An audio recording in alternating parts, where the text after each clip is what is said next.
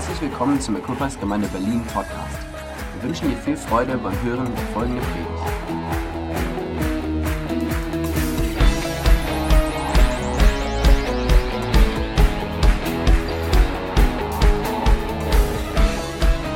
Wir singen, wir singen auch das Lied hier bei Equippers. This is how we party, ne? This is how we party. Heute geht es darum, this is why we party. S- Deshalb feiern wir. Oh, Benji, du läufst gerade mit allem weg. so, jetzt sprechen wir heute darum. In Englisch kann man auch sagen, this is the reason for the season. Aber wieso wir Weihnachten feiern? Und ich lese uns zuerst zwei Schriftstellen. Erste ist aus Jesaja 9, eine typische Bibelstelle zu Weihnachten. Kann ich, könnt ihr mich für mich sehen? Okay. Denn uns ist ein Kind geboren, ein Sohn ist uns geschenkt. Er wird die Herrschaft übernehmen. Man nennt ihn wunderbarer Ratgeber, starker Gott, ewiger Vater, Vater, Friedensfürst. Und dann eine andere Bibelstelle, die auch zu Weihnachten passt, aber nicht ganz so typisch ist. Das wird unsere Grundlage heute Morgen. So guck gut hin, die Worte, die ich mit Gelb markiert habe, weil da, darauf kommen wir wieder zurück. 1. Johannes 1, 1 bis 3. Was von Anfang an war, was wir gehört haben, was wir gesehen haben mit unseren Augen, was wir betrachtet haben und unsere Hände betastet haben vom Wort des Lebens. Und das Leben ist erschienen und wir haben gesehen und bezeugen und verkündigen euch das Leben, das ewig ist, das beim Vater war und uns erschienen ist. Was wir gesehen und gehört haben, das verkünden wir euch, damit auch ihr mit uns Gemeinschaft habt. Und unsere Gemeinschaft ist mit dem Vater und mit seinem Sohn Jesus Christus. Und dies schreiben wir, auf dass unsere Freude vollkommen ist. Amen. So, jetzt habe ich so wie in der Schule gemacht, ich habe euch quasi die Arbeit vorgemacht. Das sind die wichtigen Worte, unser Schlüsselwort, die gelben.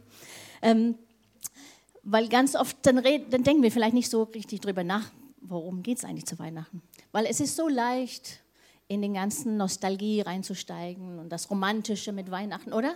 Hüge, kennt ihr alle das dänische Wort mittlerweile? Ich liebe ich lieb ja all sowas, ich liebe es, das wisst ihr. Ne? Ähm, Und man kann dann das ganze Wohlfühlprogramm so abspielen und dann ist Weihnachten vorbei. Und wenn du auch viele Geschenke kaufen musst, kann auch viel Stress sein und so weiter. Aber heute möchte ich gerne, dass wir etwas darüber nachdenken. Wir haben ja auch zum Beispiel hier so ein Krippenbild, das ist auch ein typisches Krippenbild. Ne? Was seht ihr da? Habt ihr letzte Woche auf Facebook gesehen? Jemand mal? Klar, wir sehen Jesus, Josef und Jesus Maria. Aber manche sagen, nein, das sind zwei Dinos, zwei T-Rex, die streiten über eine Kreissäge da am Tisch. So, jetzt habe ich das Bild für euch zerstört, oder?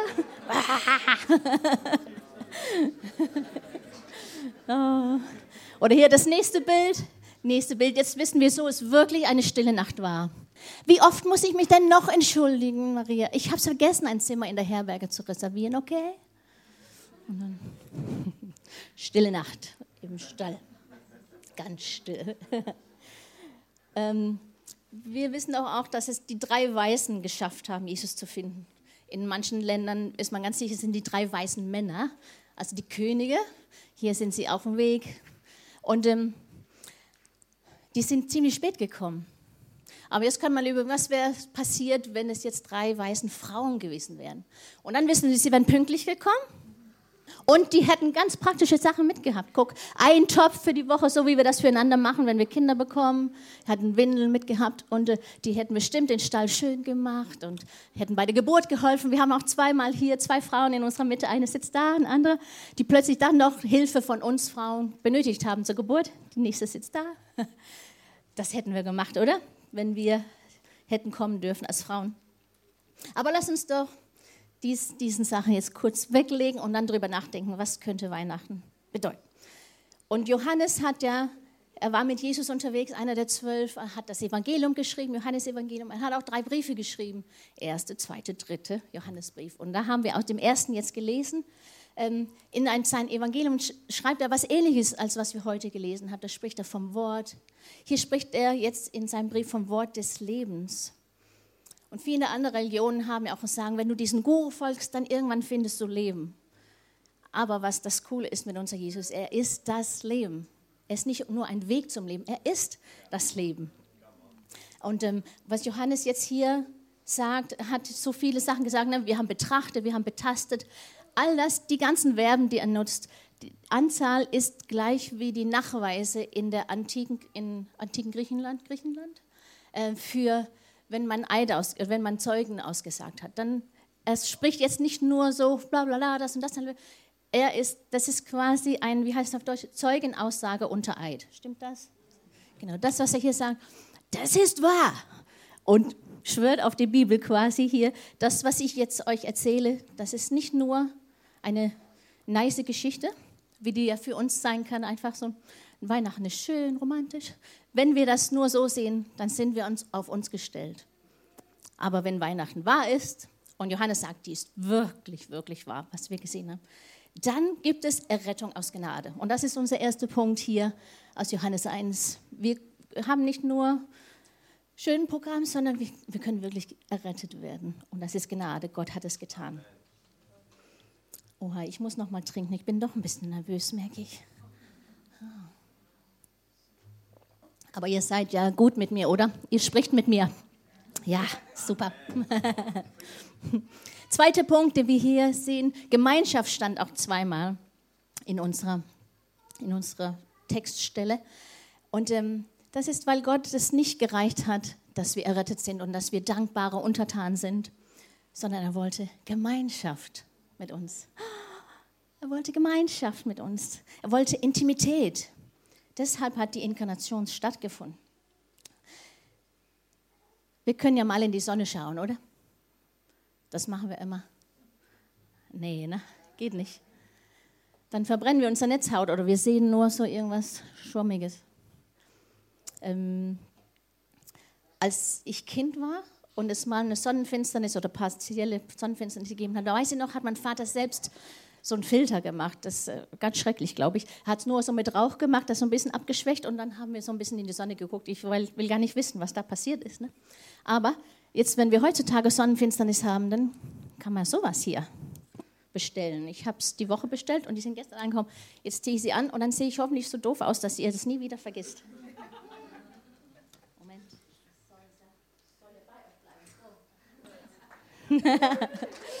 uh. Dann können wir sehen, wenn wir solche Brillen haben, genau einmal zurück noch, Benjamin, bitte, wo es rot ist, genau, hier sehen wir die Flammen explodieren, explodieren. Und dann können wir verschiedene Filter haben. Nächste bitte, Benjamin. Ähm, und beim nächsten ist die Sonne blau. Das, nein, eine doch zurück. Haben wir den blauen noch? Okay, blau ist verschwunden. Auf jeden Fall, dann kann man auch so machen, dass temperaturmäßig man sieht, die Sonne ist heiß, aber Corona drumherum, die wir sonst nur bei Sonnenfinsternis sehen, ist noch wärmer und man weiß nicht wieso, man muss es noch studieren. Ähm, deshalb schauen wir immer wieder in die Sonne. Dann haben wir noch, genau, wir können die Sonnenlöcher sehen.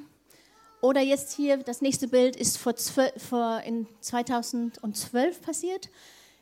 Die Sonne, bis zu sechsmal am Tag gibt es so ein koronaler Massenentwurf, wie es heißt. Ähm, und das, das kommt Masse aus der Sonne mit einer Geschwindigkeit von 5,2 Millionen Stundenkilometer irre. Das war dann vor sechs Jahren und am zwei Tage danach gab es ein sehr schönes Polarlicht. Das war teilweise in Richtung der, unserer Erde, nicht ganz, aber genug, um ein sehr schönes Polarlicht zu verursachen. Zwei Tage später. Sowas kann man beobachten, wenn man die Sonne wirklich durch einen Filter sehen kann. Wieso ich die bestellt habe, ich möchte, ich weiß nicht, ob es mir, ob es mir gelingt, aber es wäre cool, wenn das noch ein Sinnbild für Weihnachten für uns wird, weil das ist Jesus, was er für uns geworden ist. Er ist ein Filter, damit wir Gott sehen können. Sorry, ich habe das gelesen, ich, ich fand das so cool. Nicht cool, als ich jetzt weine. Entschuldigung, meine Jungs, ich weiß, ich weiß, ihr hasst das, wenn ich hier vorne weine. Ah, es war auch nicht hier geplant. Später dachte ich, wird schlimm, aber jetzt nicht, nicht jetzt schon. Ah, also, Benji, kannst du die vielleicht draufziehen? Das wäre schön. Ähm, aber Jesus ist diese Filter für uns geworden, damit wir nicht unsere Netzhaut, unsere Seelen verbrennen, wenn wir ihn anschauen wollen. Wir können ihn wirklich sehen. Ähm, Im Alten, oh Im Alten Testament war Gott teilweise beängstigend, ähm, aber durch Christus ist er nahe gekommen. 1. Johannes 1, 18, glaube, das haben wir auch hier hinten. Kein Mensch hat Gott jemals gesehen. Nur der eine, der selbst Gott ist und mit dem Vater in engster Gemeinschaft steht, hat uns gesagt und gezeigt, wer Gott ist. Wir wissen, Mose hat Gott mal so richtig dolle gesehen, dass er gestrahlt hat und so. Und später im Leben wollte er die ganze Herrlichkeit Gottes sehen, hat er Gott darum gebeten. Und dann Gott sagt, nein, nein, Mose, geht nicht, dann wirst du sterben. Das kann keiner. Und wir können uns nicht die Sonne anschauen, ohne uns zu verbrennen. Ne? Wir brauchen einen Filter. Und das haben wir in Jesus. So Gott ist unendlich weit gegangen, damit wir Gemeinschaft haben, damit er, sich uns nähern konnte und wir ihn kennen können. Und wir wissen, in, in jeder Beziehung geht es mal schief, oder? Und dann ist so eine Barriere, bis das geklärt wird. Und Jesus, Gottes Weg, die Beziehung, das Beziehungsproblem zwischen Gott und Mensch zu klären. Das hat er durch Jesus gemacht, ähm, um die Barriere wegzuschaffen. Und wenn Jesus so viel gemacht hat, dann sind wir jetzt dran, oder ganz viel zu machen, um diese Gemeinschaft ähm, zu leben. Manchmal ist Sünde in unser Leben, die wir denken, wir können es nicht aufgeben oder wir wollen es nicht oder was auch immer dich gerade bewegt, wo Gott vielleicht fragt, willst du mir das geben, damit wir Gemeinschaft haben können. So, wir können Rettung durch Gnade erleben, Gemeinschaft mit Gott haben und wir können wissen, aus was Johannes sagt, dass Liebe wichtig ist. Wissenschaftler sagen ja teilweise, oh, Liebe ist es ein chemischer Prozess im Gehirn und so weiter. Das ist, solange wir hier sind. Ähm, das ist eine unpersönliche Kraft, sagen auch viele. Und es braucht irgendwie mehrere Personen. Irgendwann waren so viele Menschen hier, dann entstand Liebe. Aber Johannes, was habe ich jetzt gesagt, was lustig ist? Okay. Ähm, Johannes in seinem Evangelium und in den Briefen sagt er ganz viel über die Dreieinigkeit Gottes mehr als viele andere. Und er beschreibt, äh, dass Liebe immer existiert hat, Gott als Dreie, da war schon Liebe. Und wir sind aus dieser Liebe entstanden. Welt ist aus dieser Liebe entstanden. Es war vor der Welt, wir haben von gelesen, einer der gelben Wörter war vor, von Anfang an. Also Liebe hat immer existiert. Ähm, und Liebe kam in die Welt hinein.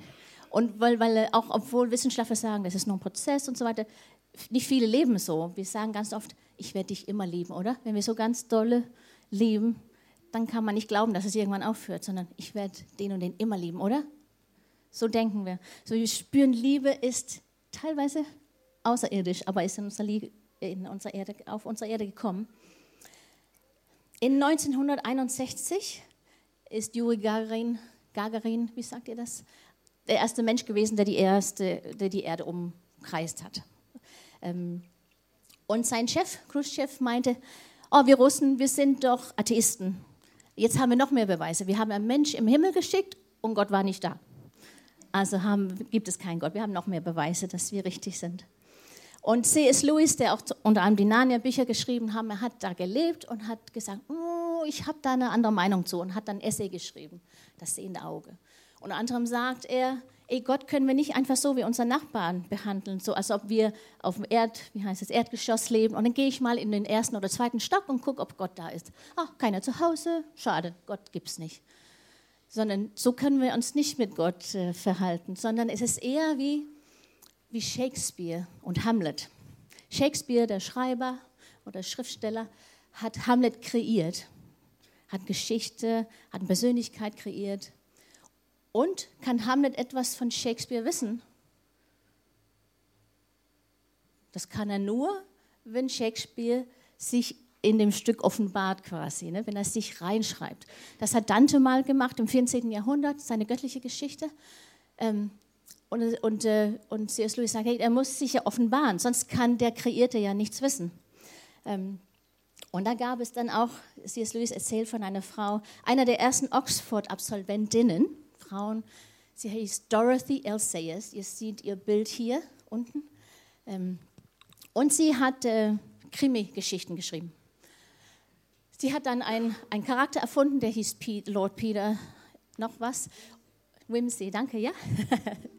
und hat dann mehrere Geschichten mit ihm geschrieben. Und irgendwann in der Geschichte kommt eine Oxford-Absolventin, die Krimi-Geschichte schreibt, in die Geschichte hinein verliebt sich und heiratet diesen Lord Peter Wimsey. Und dann haben viele zu der Zeit gesagt, hey, die Dorothy Sayers, sie hat in ihre Welt, die sie kreiert hat, reingeschaut und gesehen, oh, dieser Mensch hat sich verliebt und hat gesehen, der war einsam, er musste gerettet werden. Und dann hat sie sich selbst in der Geschichte reingeschrieben, um ihn zu retten. Und da sagt C.S. Lewis, genau das hat Jesus getan oder Gott getan. Er hat uns kreiert, hat in unserer Geschichte unsere Welt gesehen.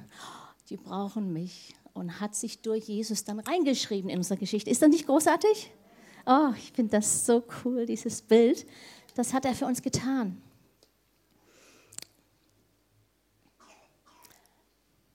Das erste, Errettung durch Gnade. Zweitens, habt ihr es hier? Gemeinschaft mit Gott. Liebe ist wichtig. Und dann das, der vierte Punkt, Freude. Hat geschrieben, damit unsere Freude vollkommen ist, erzähle ich euch das. Wenn wir Weihnachten wirklich glauben, dann können wir immer Freude haben. Bevor wir nach Berlin gezogen sind, haben wir in Niedersachsen gewohnt und haben ein wunderschönes Haus kaufen können. Es war wirklich fantastisch. Es hatte aber einen Makel, das wussten wir schon vorher. Und als wir es verkauft haben, haben wir es in ein Grundbuch eingeschrieben. Da ist alles klar, alles gut. Ihr müsst jetzt nicht glauben, dass wir komische Leute sind, sondern wir haben ein Haus mit, wie die Nachbarn liebevoll sagen, mit Swimmingpool im Keller gekauft. Grundwasser war so hoch, dass da ab und zu Wasser stand im Keller. Und in der Nähe war ein Fluss. So, das hat dann, selbst wenn es Sommer war und warm draußen, im Keller war ganz oft feucht. Und wir hatten dann auch einmal drei Monate lang so viel Wasser im Keller und dauerhaft drei Pumpen, die das weggeschickt haben. Und das war nicht lustig. Also könnt ihr euch vorstellen, wenn, man, wenn alles im, im Keller ist, da habe ich gewaschen, wenn Sachen runtergefallen sind. Also ich weiß noch, das war ein bisschen anstrengend. Aber als Bild sind Bild für unsere Freude im Herrn finde ich es cool. Weil dann, egal wie das Wetter, das geistliche, emotionale Wetter gerade ist, wenn wir Wurzeln haben, wenn wir Tiefe haben in unserem Glauben, dann können wir immer diese Freude haben, weil der Fluss oder das Grundwasser in uns äh, hoch ist. Aber wie Jürgen schon heute angesprochen hat, vielleicht bist du ja gar nicht so freudig heute Morgen. Und lass uns doch ein bisschen darüber sprechen, was uns manchmal traurig macht. Ähm, Manchmal versteckt uns Gott oder steckt uns in so viele Problemen, dass der Feind uns nicht mehr finden kann. Genau das hat er mit Maria und Josef und Jesus gemacht. So viele Probleme mit keine Übernachtung. Und wo sollen wir sein? Ein Baby kommt. Das ist ganz wild. Wenn man Geburt, die erste Geburt, da möchte man wirklich gerne wissen, wo die stattfinden soll. Das ist wirklich dramatisch für eine Frau oder Familie. Ähm, aber Gott hat ihm so ein Problem versteckt, dass nur die Weisen ihn gefunden haben. Und quasi auch, die, auch durch die Engel, die Hirten dann auch. Und er hat auch seine Familie zwei Jahre in Ägypten versteckt. Wie wäre das denn? Er hat dafür gesorgt, sie hatten Geld durch die Geschenke von den Weißen, hatten sie genug Geld, um es zu machen, aber die waren erstmal nicht vorhanden. Und manchmal können wir auch so das Gefühl haben, das Rote Meer will uns ertrinken. Wir stehen da und das Wasser kommt und wir haben Angst. Aber damals, wie auch heute, können wir erleben, dass es deswegen ist, weil Gott unser Feinde hinter uns ertrinken will. Aber wir können im Moment Angst haben, oder? So wie wir jetzt auch heute besprochen haben. Also wir sind im Moment obdachlos. Und das ist auch nicht, äh, also ist nicht leicht für unsere Gemeinde. Aber wir dürfen uns damit trösten. Und das tröstet mich. Wenn Gott uns nicht sofort rettet, dann hat er einen Plan. Dann gibt es eine Strategie dazu. Wow, Jesus in einen Stall zu gebären war ganz strategisch. Ich ich habe einen Vorschlag zum Schluss, was ich gelesen habe, was ich ganz cool auch da, zu dem Thema finde. Aber er hat einen Zweck mit dem Problem und mit unserem Schmerz und, und unserer Herausforderung. Das ist nicht nur, weil Gott es nicht kann oder so teuer für Gott, uns gerade zu retten oder so. Der Erretter war auf der Flucht. Wie sah das denn aus? Der Erretter musste fliehen vom König damals. Das sah doch nicht cool aus. Ähm, und manche Menschen kommen zum falschen Zeitpunkt vielleicht in dein Leben, wo es gerade nicht so prickelnd ist. Und dann kann man, kann man dich zu schnell richten von eines, einer Saison. Ähm, aber lass dich von keinem Mensch sagen, dass Gott nicht da ist. Jesus wurde im Stall geboren. Ähm, und wenn wir auf dem Weg zu einem Zweck sind, dann gibt es immer auch Umstände, die unfair sind. 1. Petrus 5 lesen wir, dass Gott selbst wird euch, die eine kurze Zeit gelitten habt, vollkommen machen, stärken, kräftigen Gründen. So, wir sollen uns nicht wundern, wenn wir ab und zu leiden müssen. Muss, muss nicht heißen, dass äh, was schlimm falsch ist in unserem Leben.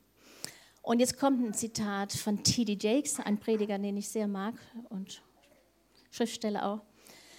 Ähm, er hat zu Maria tolle Worte gefunden und spricht davon, wenn Gunst die Kleidung von Frustration trägt, verziert mit dem Schmuck von Scheitern. Und er schreibt, die Jungfrau Maria lehrt uns, dass man einen Besuch von einem Engel haben kann und immer noch ein Esel reiten muss oder immer noch husten muss. Der Heilige Geist kann in einem sein und man dennoch keinen Ort zum Übernachten hat oder kein Zuhause für die Gemeinde. Das heißt nicht, dass die Gemeinde gerade, dass Gott die Gemeinde verlassen hat. Das muss es nicht heißen, auch für uns nicht. Sondern wir können vom Heiligen Geist gefüllt sein und trotzdem keinen Ort zum Übernachten haben. Ähm, dass das, was in dir sein kann, durch den Heiligen Geist geboren sein kann, so wie Maria und Jesus. Und das, was um dich herum ist, kann immer noch dämonisch wütend und bereit wegzulaufen zu sein. Und deine Aufgabe ist es, all das zu überleben.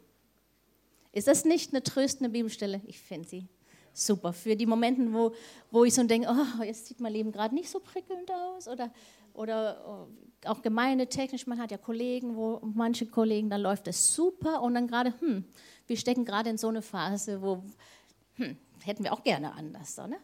Oder auch persönlich, ganz oft hat mich diese Stelle getröstet ähm, Jesus kam und damit Gott, Jesus unsere Perspektive verstehen können. Denn er wusste, um effektiv zu, zu lieben, da muss man den anderen verstehen. Also er wollte uns erretten und verstehen. Er kam, um zu entdecken, was ist es, wenn Menschen müde sind? Gott kennt ja nicht Schlaf. Schlaft ja nie. Aber wir als Menschen brauchen das und Jesus wollte das kennenlernen. Wie ist es, wenn man müde ist? Oder einsam, großes Thema, oder? Auch diese Stadt, so viele Menschen kann man sich doppelt einsam fühlen, oder? Ja, oder dreifach einsam. Oder Lea oder Versuchung. Er wollte von dem gerührt sein, was es, was es heißt, du zu sein. Er, der das Wort ist, wurde ein Mensch von Fleisch und Blut und lebte unter uns. Okay. Lebte unter uns als Fleisch und Blut ähm, wie jede gute Liebhaber weiß, dann kann man nicht Liebe nur von, den, von der eigenen Seite sehen. Junge Paare diskutieren oft um ihre Ansicht oder ihre, wie heißt es, ihre Ansicht darzulegen, oder? Wir wollen sagen, so sehe ich das, so ist es. Aber reife Liebhaber überleben, in denen man lernt, es von den Seiten der anderen zu sehen. Stimmt? Ja. Mal in deren Schuhe laufen.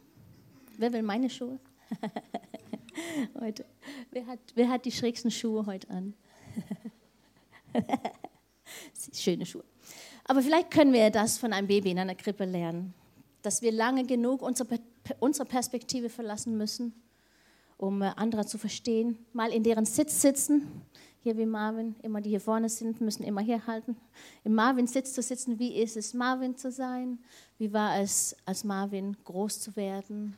Oder als du groß zu werden? Oder den, mit der du grad, den du gerade nicht so verstehst. Ähm, wie waren die Schmerzen für diese Person? Fühl sie mal und stell dir vor, wie es war. Dann können wir vielleicht aufhören, einander vorzuwerfen, wie wir sind. Weil keiner von uns ist alleine dahin gekommen, wo wir sind, oder? Es gibt immer Geschichten. Wir hatten eben Besuch von Dr. Michael Maiden aus Amerika. Ist großartig, wie Gott zu uns gesprochen hat. Hat auch ganz kürzlich ein neues Buch herausgegeben. Es heißt God of the Comeback.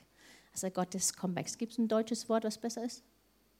Naja, Comeback eben. Und ein, einer seiner Kapitel hat er Beautiful Scars genannt, also schöne Narben. Und er spricht davon, dass eben die Narben in unser Leben. Und vielleicht fühlst du dich heute auch vernarbt oder gar kaputt und denkst, wer will mich noch oder kann Gott mich noch gebrauchen, weil das und das passiert ist. Und das gibt es viel Trost zu holen. Gott verspricht immer bei uns zu sein. Immer. Und er will uns heilen. Deshalb ist er gekommen. Jetzt äh, les, über, überfliegen wir kurz hier Jesaja 61. Wir müssen jetzt nicht alles lesen, aber wir können ja vielleicht die, die gelben Worte auch wieder so mal anschauen. Das Jesus-Programm, das hat er wiederholt, als er auf die Erde kam. Und dann hat er das gelesen. Und er spricht von guter Nachricht und den Verzweifelten neuen Mut machen, Freiheit. Gott wendet sich sein Volk gnädig zu. Er will uns trösten und Freude bringen. Und wir sollen nicht mehr Kummer haben, sondern uns für den Freuden verschmücken. Und wir sollen Jubellieder singen. Wow, auch wieder so fantastisch, was Gott für uns tun will. Und jede Begegnung, auch so wie heute Morgen, hast du die Chance gehabt im Lobpreis, dich Gott zu öffnen, dich bloßzustellen. Du kannst es zu Hause machen, egal wo du bist. Aber wenn wir uns die Wunden in uns Gott bloßstellen, dann, kann, dann hat er eine Chance, es zu heilen. Weil ungelöster Schmerz in uns, das kann sich verfestigen und es kann krank werden in unser Leben. Aber Gott möchte uns heilen. Aber Dr. Maiden, der ist auch er ist Doktor der Psychologie auch und er sagt auch, er glaubt, obwohl Gott uns heilt, dann wird ganz oft eine Narbe hinterlassen. Ähm, aber die können Erinnerungen an dem sein, was wir mit Gott erlebt haben. Gottes Treue und seine Gnade. Ähm, weil die Qualität von Trost, die wir von Gott erleben, wenn es uns ganz schlimm geht, die ist so ganz besonders schön. Und jetzt kommt eine Bibelstelle, die müssen wir ganz lesen. Die habe ich neu jetzt hier entdeckt, die finde ich fantastisch. 2. Korinther, Kapitel 1, Vers 3b bis 5. Mm, nächste bitte, Benjamin. Ja, genau. Denn er ist ein Vater, der sich erbarmt und ein Gott, der auf jede erdenkliche Weise tröstet und ermutigt.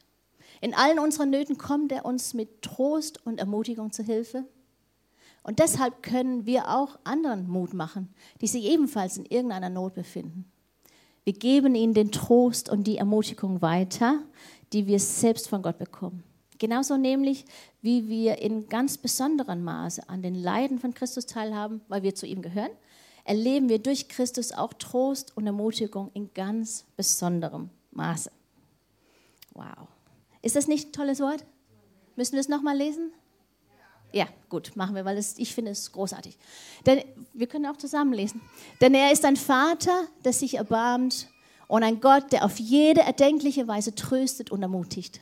In allen unseren Nöten kommt er uns mit Trost und Ermutigung zur Hilfe. Und deshalb können wir dann auch anderen Mut machen, die sich ebenfalls in irgendeiner Not befinden. Wir geben ihnen den Trost und die Ermutigung weiter, die wir selbst von Gott bekommen. Genauso nämlich, wie wir in ganz besonderem Maß an den Leiden von Christus teilhaben, erleben wir durch Christus auch Trost und Ermutigung in ganz besonderem Maß. Yay! Uh, ist das gut. Und jetzt kommt der Teil, wo ich vielleicht weinen muss. Oh, sorry, Joachim. Christopher? es hat mit dir zu tun. Komm mal. Als Christopher nämlich geboren wurde, unser letztes Kind äh, von vieren, dann ging das nicht so gut. Und ich war in der Schwangerschaft war ich sehr krank. Wir hatten schon Angst um Christophers Leben. Wir, die wussten nicht so richtig, was los ist, nur dass es schlimm war. Und zum Schluss habe ich Schwangerschaft gegeben, lange Geschichte. Geburt, dramatisch, Not-OP, bla bla bla. Er sein, Intensivstation, ich meine. Ich war auch vier oder fünf Tage Intensivstation auf meine. Das hieß, wir konnten nicht zusammen sein. Und das ist mir immer besonders wichtig beim neuen Kind, dass wir ganz viel zusammen ist. So, das war schrecklich in dem Sinne. Aber ich, ich, mir ging es auch nicht gut. Meine Nieren waren auf 10 Prozent runter. So, ich hatte Wasser überall im Körper und, und musste da sein.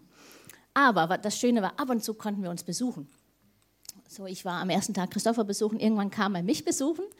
Aber ich konnte, ich, also mein Körper war so voll Wasser, ich konnte ihn gar nicht halten. So, die mussten mich mit Kissen aufstapeln, sodass meine Hand quasi die, die Kissen ihm gehalten haben und er lag dann in meiner Hand so. Oh, das war so schön, ihn plötzlich alleine für mich zu haben, für einen Moment. Ach, war das schön, so auf Kissen aufgestapelt und wir haben so gebondet, ne? Christopher, weißt du noch? Sehr schön. Du hast nicht geweint. Sehr schön. Und dann musste er dann wieder weg und ich musste da bleiben.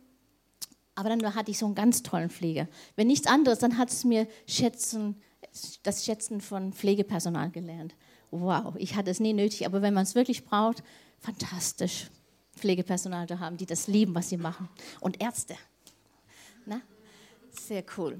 Aber dann lag ich dann dort und dieser Pfleger, äh, gerade war nicht so viel los in meinem Zimmer und auf der Station, hat gesagt, Frau Eisen, jetzt müssen wir aber das Wasser aus Ihrem Körper bekommen. Das geht ja so nicht weiter. Und dann hat er mich mit Kissen aufgestapelt, so dass das Wasser quasi zum Herzen hin und so weiter. Weil jeden Tag habe ich sieben Liter verloren. Sieben Liter. und vier rein, damit ich nicht kollabiere. So, ne? Also das war schon also viel Wasser. So, er wollte dann, dass, ich, dass das passiert. Und dann hat er das Licht ausgemacht und mich dann quasi im Moment allein gelassen, zum Heilen. Und was dann passiert ist, dann ist der Heiler gekommen, der himmlische Heiler. Und plötzlich, plötzlich war der Raum himmlisch. Ich kann es gar nicht beschreiben, aber plötzlich ist mir der Parallel so groß geworden. Eben hatte ich Christopher auf Kissen hier bei mir und nächsten Moment lag ich auf Kissen in Gottes Arm. Und das, das hat mich, jetzt eine halbe Stunde oder so, war Gott so dermaßen im Raum. Diese Tiefe von dem Trost durch die ganze Schwangerschaft. Ich hatte mich so oft in den Schlaf geweint, weil es wirklich schrecklich war und ich so viele Schmerzen und die Angst um ihn und jetzt um mich und ich habe die Familie zu Hause vermisst. Und plötzlich kam der Tröster und hat mich getröstet. Und dieser, also für den ganzen Scheiß, also das alles, was war, diesen Moment will ich auch nicht vermissen, was Gott da mir geschenkt hat. Und das Coole ist, dass wenn wir sowas erleben, dann diese Gnade, die verlässt unser Leben nicht, die bleibt. Die wird ein permanenter Teil unserer geistlichen Identität. Und unsere Kapazität ist erweitert. Wir haben gestern Abend Gespräche mit jemandem gehabt, der gerade ein schwieriges Jahr hatte. Und wir haben davon gesprochen, er hat selbst gesagt, ey, das hat meine Kapazität erweitert. Und das tut Schmerz und Leiden mit uns. Und das kann alleine diesen Wissen, dass das gut ist, wenn wir leiden müssen, das kann ein sehr großes, starkes geistliches und psychologisches Werkzeug sein für uns, um einzusetzen. Ich muss jetzt vielleicht leiden, ich weiß nicht wieso, aber es wird mich stark machen und Gott kann damit was anfangen, oder? Und wir wissen, alles, alles, alles, alles kann er zum Guten wenden. Und das alleine kann uns eine andere Art Freude geben, mitten im Leiden. So, lasst uns stoppen, auf, damit aufhören, unseren Namen zu verstecken, oder? Ihr habt jetzt eine von mir gesehen. Ich habe auch eine, eine wirkliche ne? OP-Narbe, die mich daran erinnert. Aber Gott findet Wunden oder Narben so schön. Er hat die von Jesus auf immer sichtbar gelassen. Oder? Jesus, Gottes Sohn, trägt für immer Narben, die schön sind, weil es an unserer, es erinnert an das, was er für uns getan hat und was wir erlebt haben durch ihn. So, äh, auch Jakobus, nee, Jakob heißt er im Alten Testament, er wollte einen Segen von Gott haben, wisst ihr, ne? Und hat mit Gott gekämpft und gekämpft. Und so lange, dass Gott ihm schlagen musste, um, um freizukommen. Und er hat danach, heißt es gehinkt oder gehumpelt? Er hat danach sein Leben lang, hat er ein Hinken? sein Leben lang ist er dann irgendwie so durch. Aber ich glaube, man kann sagen, oh, das sieht ja nicht schön aus, das ist eine Schwäche oder so. Ne? Aber ich glaube, er ist fröhlich durchs Leben mit einem Humpel gelaufen, weil er wusste, was er mit Gott erlebt hatte. Und andere, die es verstanden haben, die haben mit Ehrfurcht auf seinen Humpel gesehen, weil sie gesagt haben, oh, der hat so was Großartiges mit Gott erlebt. Manche werden immer nur die Schwächen sehen vielleicht, aber wir können wissen, wow, der Mensch hat was mit Gott erlebt. Ja. So, wenn wir Weihnachten wirklich glauben, dann können wir große Freude haben. Jasmin, hilfst du mir beim Klavier? Ja, danke schön. Weil jetzt komme ich dann zum Abschluss und ähm, jetzt können wir ganz Johannes 1,14 lesen. Denn er, der das Wort ist, wurde ein Mensch von Fleisch und Blut und lebte unter uns. Wir sahen seine Herrlichkeit durch das Filter. Wir sahen seine Herrlichkeit, eine Herrlichkeit voller Gnade und Weisheit so wie wir sehen können, wie die Flammen auf der Sonne losgehen, so können wir Gottes Liebe durch Jesus erkennen und sehen, studieren. Und wir, wir haben ja beim, bei der Krippe angefangen, da können wir wieder hingehen zur Krippe und dem Ganzen. Und was haben die Engel den Hirten gesagt? Die haben gesagt, ihr findet dort ein Baby, haben es in Windeln gewickelt, es liegt in einer Futterkrippe und das soll euch ein Zeichen sein Ne? Man meinte, okay, wie soll das ein Zeichen sein? Ähm, und da habe ich eben dann ein messianischer Rabbi gefunden und viele finden es cool, was er sagt.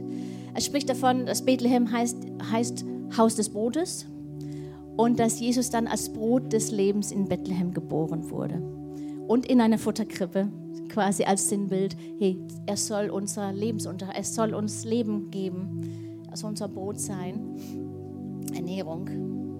Und dann meint er auch, dass die Hirten dort in Bethlehem, das waren nicht die normalen Hirten, die, die eine sehr niedrige Stelle hatten, sondern das waren levitische Hirten, meint er, die die perfekten Lämmer für das Tempel gezüchtet haben. Und die hatten da einen Turm, eine Höhle, Migdal Eder, glaube ich, hieß es, wo die dann die schwangeren Mutterschafe hingenommen haben. Wenn sie kurz vor der Geburt stand, dann haben sie die in diese Höhle gebracht, weil ja die perfekten Lämmer jetzt dann geschützt werden sollen. Und dann haben sie, sind die Lämmer geboren und dann haben sie die Lämmer gewickelt und abseits gelegt, sodass die keinen Fehler bekommen haben, weil die Tempelschafe für, für die Erlösung, die mussten perfekt bleiben. Ähm, und dann kann man sich vielleicht vorstellen, jetzt wenn diese Hirten, die, das ist ihr Lebensbrot, das immer zu machen, wenn sie dann von Himmel hören, von Engeln hören, oh, geh hin, es ist ein Zeichen, der Retter ist geboren. Es soll eine große Freude sein für das ganze Volk, ähm, dass sie dann, als sie dann zur Höhle hinkamen, die haben gesehen, ein kleines Kind gewickelt, wie sie ihre Lämmer wickeln, abgelegt in eine Futterstelle dass das für sie ein Zeichen war und die diese große Freude erleben, weil wir hören, die sind rausgerannt und haben, haben davon erzählt, was sie erlebt haben. Und Jesus, die haben verstanden, dass Jesus gekommen ist, um die Sünden der Welt wegzunehmen. Jesaja 9, am Anfang haben wir gelesen, man nennt ihn wunderbarer Berater, starker Gott, Vater der Ewigkeit, Friedefürst, Quelle der Freude. Vielleicht ist er dein Tröster heute. Was brauchst du? Brot des Lebens, Anfänger und Vollender. Das, was du heute brauchst, das ist er. Das ist ein Namen von ihm. Nicht nur irgendeine Sache, die er kann, sondern das ist er, so wie wir gesprochen haben. Er ist das Leben. Ist das Leben. So, jetzt wäre es cool, wenn wir vielleicht zusammen aufstehen. Ich habe zwei kurze Refrains mitgebracht, die wir zusammen singen können und dann beten wir danach.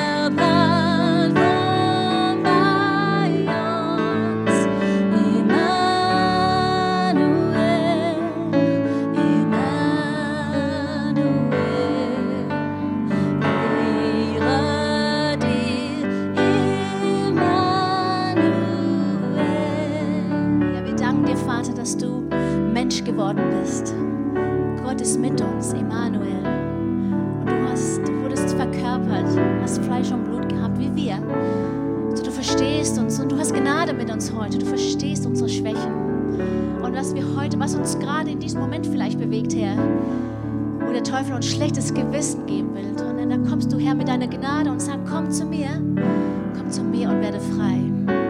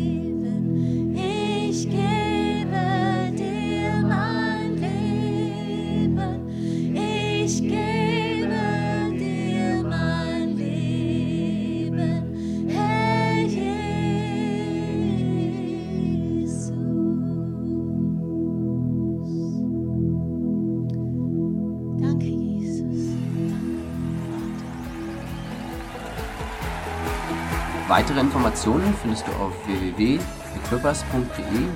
oder auf Facebook Equippers Church Berlin.